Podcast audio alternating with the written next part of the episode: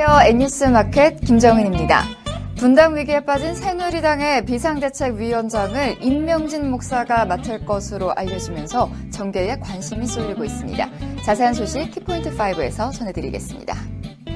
네, 요즘 혼자 술을 마시는 혼술족이 트렌드라고 합니다. 관련 소식 뉴스 초점에서 자세히 파헤쳐드리겠습니다. 새해를 보내면서 가족들과 여행 계획 세우시는 분들 많으시죠? 가족의 화합에 또 여행만큼 좋은 게 없는 것 같은데요. 오늘 요일별 뉴스에서는 가족들과 함께 가면 좋은 여행지 소개를 해드리도록 하겠습니다. 잠시만 기다려주시고요. 기다려주시는 동안 카톡으로 친구 추가하는 거 잊지 마세요.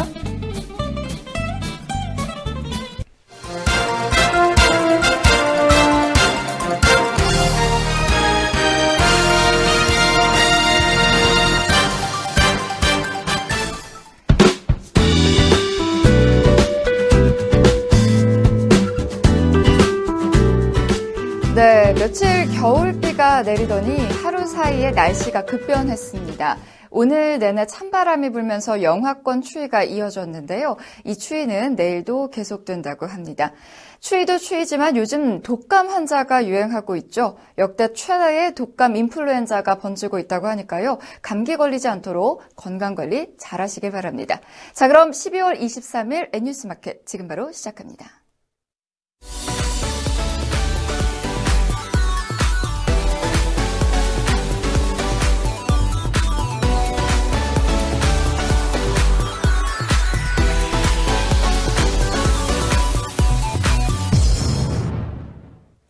첫 소식입니다. 새누리당이 당내 상황을 수습할 비상대책위원장으로 인명진 목사를 선임했습니다. 그런가 하면 비주류 의원들은 개혁보수신당으로 이름을 정하고 창당 준비에 본격 착수했다고 하는데요. 자세한 소식 백상일 기자가 보도합니다. 새누리당 대표 권한대행을 맡은 정우택 원내대표는 오늘 비대위원장으로 인명진 목사를 내정했다고 밝혔습니다. 인 목사는 과거 한나라당 윤리위원장직을 맡았던 경험이 있는 인물입니다. 정 원내대표는 인 목사가 지난 2006년 당의 윤리위원장으로서 당의 책임정치와 도덕성을 재정립하는 데 주도적인 역할을 맡았다면서 당의 대통합을 이끌 것으로 확신한다고 선임 이유를 밝혔습니다. 이어 비대위 구성과 활동에 대해 논의해 인 목사가 요구하는 것을 최대한 수용한다는 의미에서 전권을 부여하겠다고 강조했습니다. 그러면서 최대한 이른 시일 안에 전국위원회를 소집해 연말까지 비대위를 출범하겠다고 말했습니다. 이로써 비주류가 제안한 유승민 의원 비대위원장 추천은 공식적으로 거부된 셈입니다. 탈당을 공식 선언한 비주류는 이와 별도로 신당 창당 준비에 본격적으로 착수했습니다. 오늘 오전 비주류 신당 창당 추진위원회가 첫 공식 회의를 열었습니다. 창당 일정과 위원회 운영 방안 등을 논의하기 위한 자리였는데요. 대변인격인 황영철 의원은 신당의 이름을 개혁보수신당으로 하기로 했고 전략기획팀 등 7개의 팀을 구성해 운영해 나갈 것이라고 밝혔습니다. 국민은행이 대규모 희망퇴직을 단행합니다. 만 45세가 넘어야 희망퇴직 대상자가 될 수 있었던 지난해와는 달리 올해는 근속 10년차 이상 직원으로 희망퇴직 범위를 확대했다고 하는데요. 황혜연 기자, 이번에 퇴직 신청한 직원들은 어느 정도 되나요? 국민은행은 지난 19일부터 22일까지 근속 10년차 이상 직원을 대상으로 희망퇴직 신청을 받은 결과 총 2,800여 명의 직원이 신청했다고 밝혔습니다. 이는 지난 2010년 3,244명의 직원이 희망퇴직한 이후 최대 규모입니다. 임금피크제 대상자가 아닌 희망퇴직자는 36개월치 임금을 한 번에 받습니다. 임금 피크제를 적용받았던 직원이 희망퇴직하면 27개월치 급여가 퇴직금으로 제공됩니다. 희망퇴직을 신청한 직원은 내년 1월 20일까지 근무하게 되는데요. 국민은행은 이들을 대상으로 심사를 거쳐 최종 인원을 확정할 예정입니다. 신청자 대부분의 퇴직이 받아들여지면 국민은행의 직원은 약 2만 명에서 1만 7천여 명으로 대폭 줄어듭니다. 다른 시중은행들은 1만 5천여 명 수준입니다. 이에 따라 다른 은행과 견조, 판매관리비 비중이 높았던 국민은행의 재무구조도 장기적으로 개선될 전망입니다. 조류 인플루엔자 AI로 계란값이 많이 오른 가운데 맥주와 라면, 빵 등 서민들이 즐겨 찾는 식품 가격이 잇따라 오르면서 장바구니 부담이 커지고 있습니다. 생활경제 소식 황혜연 기자가 전해드립니다. 하이트진로는 오는 27일 자정부터 맥주 출고 가격을 평균 6.3% 올린다고 밝혔습니다. 이에 따라 하이트 500ml 한 병당 출고 가격은 현재 1,079원에서 1,146원으로 오르게 됩니다. 지난달 오비 맥주도 원자재 가격 상승 등을 이유로 출고가를 6% 인상했습니다. 클라우드를 생산하는 롯데조류는 가격 인상에 유보적 입장을 보였지만 역시 조만간 인상 대열에 합류할 것이라는 관측이 나옵니다. 맥주뿐 아니라 라면 가격도 줄줄이 오르고 있습니다. 라면의 가격 인상은 농심이 신라면, 너구리, 짜파게티 등 18개 품목 가격을 올리면서 신호탄을 쐈는데요. 삼양식품 등도 가격 인상과 시기를 저울질하고 있습니다. 이미 오른 빵값과 과자 가격도 불안합니다. 국내 제빵업계 1위 파리바게트가 지난 4일부터 가격을 평균 6.6% 올렸는데요. 제빵 제과업체들이 계란을 많이 사용하기 때문에 가격이 또 오르지 않을까 소비자들은 걱정하고 있습니다. 신선식품 물가도 비상국면입니다. 올해 들어 한우와 배추 등 농축산물 가격의 고공행진이 이어지고 있고 AI에 따른 계란 대란이 장기화 조짐을 보이고 있습니다. 이런 가운데 AI 여파가 좀처럼 줄어들지 않으면서 닭고기 가격도 급등할 수 있다는 우려가 나옵니다. 산란계와 달리 육계 농가에서는 AI가 발생하지 않고 있지만 방역조치 여파로 농가 절반이 사육할 병아리를 새로 들여오지 못해 공급량이 부족할 것으로 전망됩니다. 걸그룹 원더걸스의 멤버 유빈이 부친상을 당해 주위를 안타깝게 하고 있습니다. 김한나 기자가 전해드립니다. 유빈의 소속사 JYP엔터테인먼트 관계자는 오늘 유빈의 부친이 어제 오후 향년 58세로 별세했다고 전했습니다. 유빈의 부친은 지병을 앓고 있었으며 오랜 기간 투병을 해온 것으로 알려졌습니다. 고인의 빈소는 삼성서울병원 장례식장 사무실에 마련됐으며 발인은 25일 오전 7시입니다. 장지는 용인 평온의 숲에 마련될 예정입니다. 유빈은 깊은 슬픔에 빠져 가족들과 빈소를 지키고 있는 것으로 전해졌습니다. 앞서 유빈은 5년 전 한 토크쇼에 나와 학창시절 아버지와 얽힌 추억을 공유한 바 있습니다. 반항심이 많던 어린 시절 미국으로 갈 수밖에 없었던 유빈은 그 경험이 큰 도움이 될 것이라는 아버지의 의미를 뒤늦게 깨달아 후회했다고 고백하기도 했습니다. 유빈은 2007년 연예계에 데뷔해 이후 원더걸스의 맏언니로 그 자리를 지키고 있습니다. 고병원성 조류 인플루엔자 AI가 전국적으로 확산되면서 비상이 걸린 상태죠. 그런데 AI 확진 발생 농장 대부분이 그동안 검증 안 된 엉터리 소독제를 사용한 것으로 드러났습니다. 호미로 충분히 막을 수 있었던 것을 이 가래로도 못 막는 형국이 된 건데요. 소독약 관리부터 제대로 이루어지지가 않아서 AI가 걷잡을 수 없이 확산됐다라는 분석이 나옵니다. 보도에 황혜연 기자입니다. 농림축산식품부가 AI 확진 판정을 받은 농가를 역학조사한 결과 178곳 중 156곳에서 부적합한 소독제를 쓴 걸로 밝혀졌습니다. AI 발생 농장 87%가 엉터리 소독제를 쓴 셈입니다. 구체적으로 보면 151곳은 겨울철 방역 효과가 떨어진다는 이유로 사용하지 말라고 권고한 산성제 계열 소독제를 사용했습니다. 31곳은 효과가 미흡해 회수 명령이 떨어진 약품을 쓴 것으로 파악됐습니다. 또 효력 자체가 검증되지 않은 소독제를 사용한 곳도 2곳이나 됐으며 아예 소독제를 쓰지 않은 농가도 5곳이나 됐습니다. 정부가 올해 1월부터 5월까지 AI와 구제역의 소독 제품을 조사해서 효력이 미흡한 제품에 대해서는 회수하거나 판매를 중지했는데 조치가 제대로 전달되지 않는 등 관리가 부실했던 겁니다. 이렇게 방역재개에 구멍이 뚫리면서 AI로 인한 피해는 역대 최대 규모를 넘어섰습니다. 2천만 마리가 넘는 닭과 오리가 매몰됐을 정도인데요. 전문가들은 농가에 대한 충분한 정보 제공과 소독제 관리 강화 등 방역당국의 즉각적 조치가 필요하다고 지적했습니다.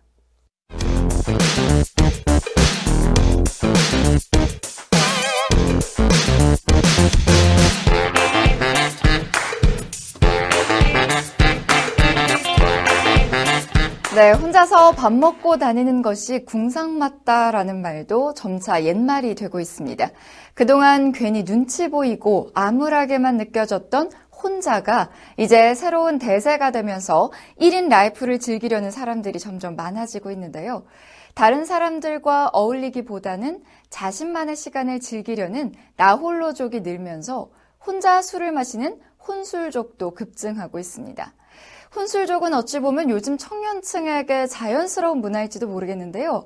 김한나 기자, 특히 20, 30대 젊은 직장인들 사이에서 혼술족이 많다고요? 네, 그렇습니다. 우리나라 성인 3명 중 2명은 이른바 혼술 경험이 있는 것으로 나타났습니다. 이는 1인 가구가 크게 늘어나 의식주를 모두 혼자서 해결하는 생활상이 음주에도 반영된 것으로 풀이되는데요. 식약처 조사 결과에 따르면 1인 가구 비율 증가에 따라 혼술이 일반화된 것으로 드러났습니다. 조사 대상의 절반 이상이 최근 6개월 내 혼자 술을 마신 경험이 있다고 밝혔고, 특히 6개월 전과 비교해 혼술이 늘었다는 응답도 4명 중 1명에 달했습니다. 네, 최근에 혼술이 사회적 트렌드로 자리를 잡았다고 할 수 있는데요. 관련 드라마나 예능 프로그램도 많이 생긴 것 같습니다. 자, 그렇다면 사람들이 혼술할 때 어떤 술을 주로 선호하는 편인가요? 혼술 시에는 도수가 낮은 맥주를 주로 마시는 것으로 나타났습니다. 이어 소주와 탄산주가 뒤를 이었는데요. 다음으로 와인과 샴페인, 과일 소주 순이었습니다. 주종별 1회 평균 혼술 음주량은 맥주 4잔, 소주 6잔으로 여럿이 마실 때보다 덜 마시는 것으로 나타났습니다. 혼술 시 주량의 변화가 있다고 답한 응답자는 55%였고, 이 가운데 81%는 함께 마실 때보다 덜 마신다고 답했고, 57%는 도수가 낮은 술을 마신다고 답했습니다. 다만 40대는 20, 30대보다 소주 등 도수가 높은 술을 선호하는 것으로 드러났습니다. 네, 술을 여럿이 마실 때보다 혼자 마실 때 아무래도 음주량이 줄어든다라는 점은 건강에 좀 도움이 될 것 같다라는 생각이 드네요. 자, 실제 혼술을 하는 이유도 좀 다양하죠? 네, 실제 혼자서 술을 마시게 된 이유는 편하게 마실 수 있어서란 응답이 가장 많았습니다. 혼술을 하는 사람들의 공통점은 요일에 상관없이 집에서 맥주를 과자와 함께 편하게 먹을 수 있다는 점인데요. 또 직장에서 받은 스트레스를 푼다거나 함께 마실 사람이 없다는 응답도 꽤 나왔습니다. 이외에도 불필요한 지출에 대한 걱정 없이 혼술을 즐기는 것으로 나타났습니다. 주로 혼술을 하는 요일은 크게 상관이 없다는 반응이 많았고, 토요일과 금요일 등 주말이 뒤를 이었습니다. 혼자 술을 마시는 장소는 집이 85%로 압도적으로 많았고, 이 밖에 공원과 술집, 편의점에서 혼술을 한다는 답변은 5% 내외에 불과했습니다. 주로 먹는 안주로는 과자류, 육류, 건포, 견과류의 순이었고, 안주를 먹지 않는다는 응답도 있었습니다. 네, 역시 혼술의 장점은 마음대로 마실 수가 있어서 편하다라는 것이겠죠. 자, 이처럼 음주량은 줄었는데 고위험 음주량 이상을 마신 것으로 조사됐다. 이게 사실인가요? 그렇습니다. 무려 응답자 37%가 혼술 시에 세계보건기구가 제시한 고위험 음주량 이상을 마신 것으로 조사됐는데요. 성별로는 여성이 남성보다 고위험 음주량 비율이 높았습니다. 혼술 시 1회 평균 음주량도 여성이 모든 주종에서 세계보건기구가 제시한 저위험 음주량보다 더 많이 마시는 것으로 나타났습니다. 남성은 주종별 1회 평균 음주량이 저위험 음주량과 비교해 소주를 제외하고 맥주, 과실주, 탁주는 약 1잔 정도 덜 마셨습니다. 여성이 남성보다 평균 음주량이 높다라는 결과를 보니까 조금은 의외네요. 자, 혼자 술을 마실 경우에 음주 횟수나 양 조절이 좀 어렵다라는 문제가 있다고요? 그렇습니다. 혼술을 하면 함께 대화할 상대가 없어 술 자체에만 집중하게 되고, 술만이 자신을 이해해주는 친구라는 생각에 고립감이나 외로움을 더 많이 느낄 수 있습니다. 주변에 간섭이 없는 만큼 주량도 스스로 조절하기 어려운데요. 술 마시는 횟수와 양이 늘면서 알코올성 간질환이나 비만, 심혈관계 질환, 알코올 의존증 등 다양한 부작용이 생길 수 있습니다. 이를 방지하기 위해서는 술을 마실 때에는 시간과 양을 미리 정해두고 천천히 마시는 것이 좋습니다. 네, 그렇군요. 그런데 최근에 이 단순한 혼밥, 혼술을 벗어나서 자신의 시간에 과감히 투자하는 럭셔리 싱글족도 늘고 있다고요. 맞습니다. 성인들 2명 중 1명은 혼자서 여가를 즐긴다는 조사 결과도 나왔는데요. 혼밥 쪽의 대표 메뉴였던 편의점 도시락은 고급화에 초점을 맞춰 기존 3,000원대에서 최근 만원대 메뉴까지 등장했습니다. 또 싱글 쪽의 편안한 휴식을 위해 수면 정보를 스마트폰으로 전송해주는 최첨단 1인용 침대와 1인 영화 관람객을 위한 싱글석도 올해 처음 등장한 문화 트렌드입니다. 홀로 캠핑을 즐기는 일명 홈캠족을 위한 캠핑 용품도 인기를 끌고 있는데요. 한 온라인 쇼핑몰에서 올해 판매된 1인용 코펠은 지난해보다 250%, 1인용 텐트는 191%나 증가했습니다. 이미 혼밥 혼술족으로 인해 상품과 서비스 변화가 일어나고 있는 만큼 럭셔리 싱글족을 위한 프리미엄 시장도 더욱 확대될 전망입니다. 폭풍 같던 고단한 하루가 끝나갈 때쯤 시원한 맥주와 맛있는 안주가 절로 생각이 나죠. 올 연말 넘쳐나는 인파에 부대끼며 다니는 것이 별로다라고 생각이 드신다면 혼자 의미 있는 시간 보내보는 것도 괜찮은 방법인 것 같습니다. 자, 이렇게 추운 밤에 N뉴스마켓 시청 후에 혼술하면서 편안한 불금 보내시는 건 어떨까요? 김한나 기자 설명 잘 들었고요. 오늘 뉴스 초점은 여기서 인사드리겠습니다.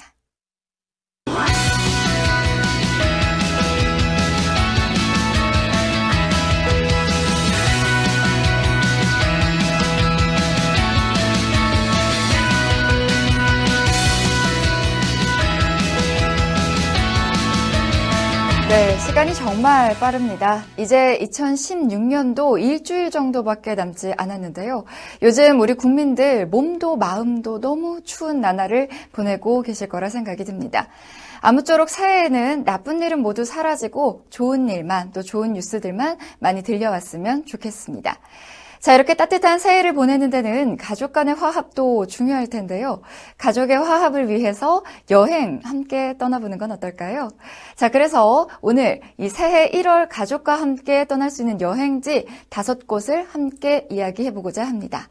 백상일 기자, 이 가족과 함께 여행하기 좋은 곳은 어떤 곳들이 있을까요? 네, 가족과 함께 여행하기 좋은 곳 5곳을 알아보도록 할 텐데요. 각각의 여행지는 저마다의 테마로 여행객을 맞이할 준비를 하고 있습니다.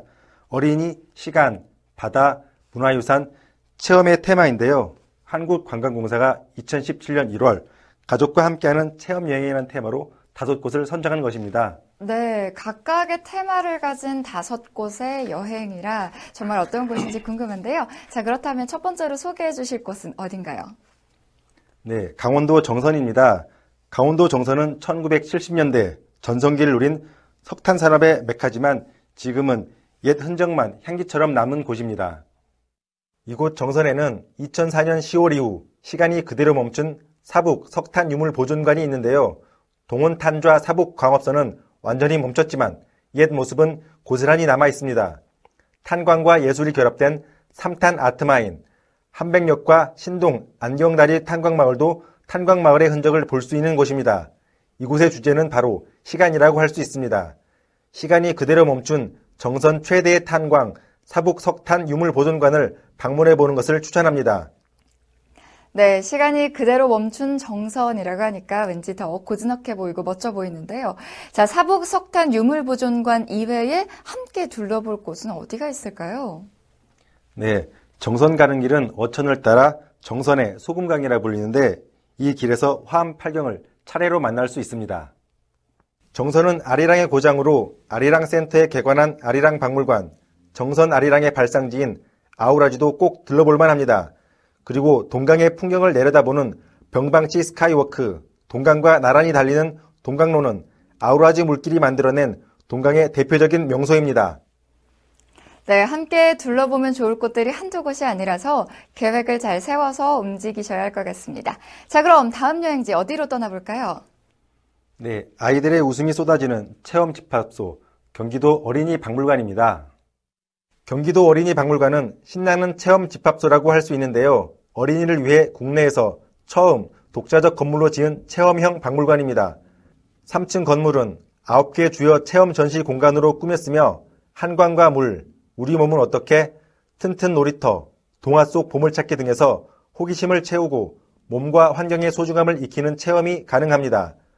또한 소방관 되기, 재활용 장난감 만들기 등 다채로운 프로그램도 곁들여지고 박물관 곳곳에 있는 미술작품은 훈훈함을 더합니다. 수도권에 거주하고 있다면 당일 코스로 들러서 아이들과 함께 즐거운 시간을 보내는 것도 좋은 체험여행이 될 수 있습니다.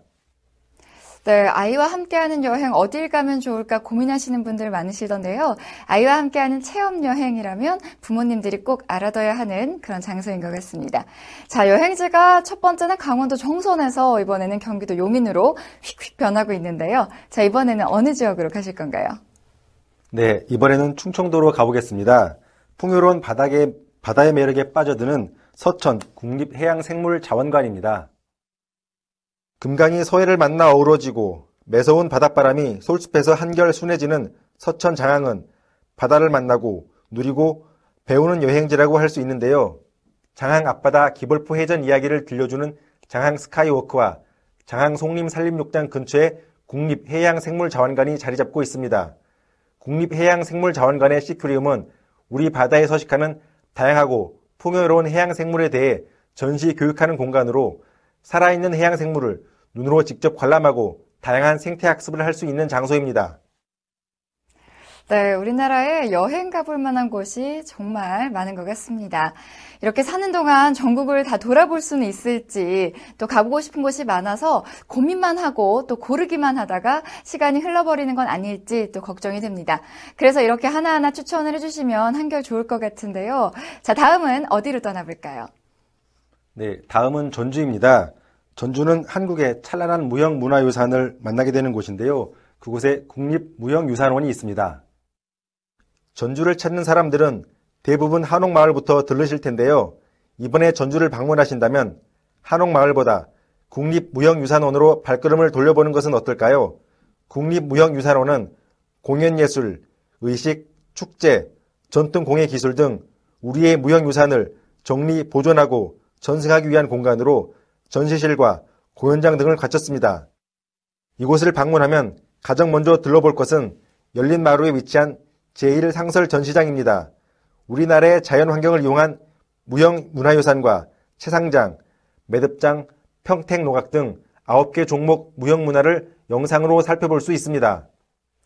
네, 전주하면 한옥마을만 떠올리시는 분들 많으실 텐데요. 국립무형유산원 기억을 해둬야겠습니다. 자, 이렇게 4곳 둘러봤는데요. 벌써 이번 여행지가 마지막이 되겠네요. 어딘가요? 네, 마지막으로 안내할 곳은 별별 체험이 가득 찬 영천여행입니다. 1월은 매서운 추위가 기승을 부리면서 따스함이 그리워지기도 하는데요. 이럴 때는 혼자보다 가족과 함께 특별한 시간을 만들 수 있는 여행지를 찾게 됩니다. 바로 경북 영천이 한 가지 해답이 될 수 있답니다. 보현산 천문과학관에서 겨울하늘에 반짝이는 별을 보고 시안미술관에서는 옹기종기 모여 앉아 세상에 하나뿐인 머그컵을 만들어 볼 수 있습니다. 미술관 앞 썰매장에 얼음이 얼면 직접 그림을 그린 썰매를 탈 수도 있고 별빛 미술마을의 아름다운 골목을 구석구석 거닐며 살아있는 예술품을 둘러볼 수 있습니다. 운주산 승마 자연휴양림에서 말타기에 도전할 수도 있는데요. 말타기는 조금 그렇다면 패스하셔도 되겠습니다. 네, 영천에 가면 체험으로 가득 찬 여행이 될 수 있을 것 같습니다. 여전히 2016년의 어두운 기운이 기승을 부리고 있는데요. 그래도 새해에는 기쁜 마음으로 가족과 함께 여행할 수 있기를 기대해 보겠습니다. 백상윤 기자 설명 잘 들었습니다.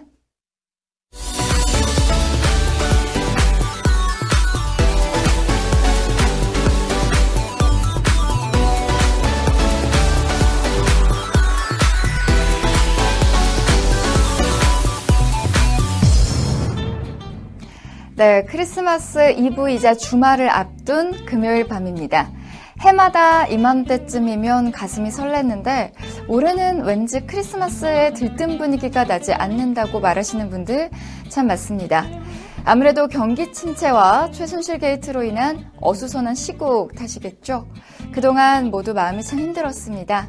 그래도 내일만큼은 서로에게 따뜻한 성탄절 메시지 보내면서 지친 마음 보다듬어주는 것은 어떨까요? 언제나 사람이 먼저인 방송, 변화를 두려워하지 않는 뉴스. 이상으로 N뉴스마켓 금요일 방송 마치겠습니다. 감사합니다.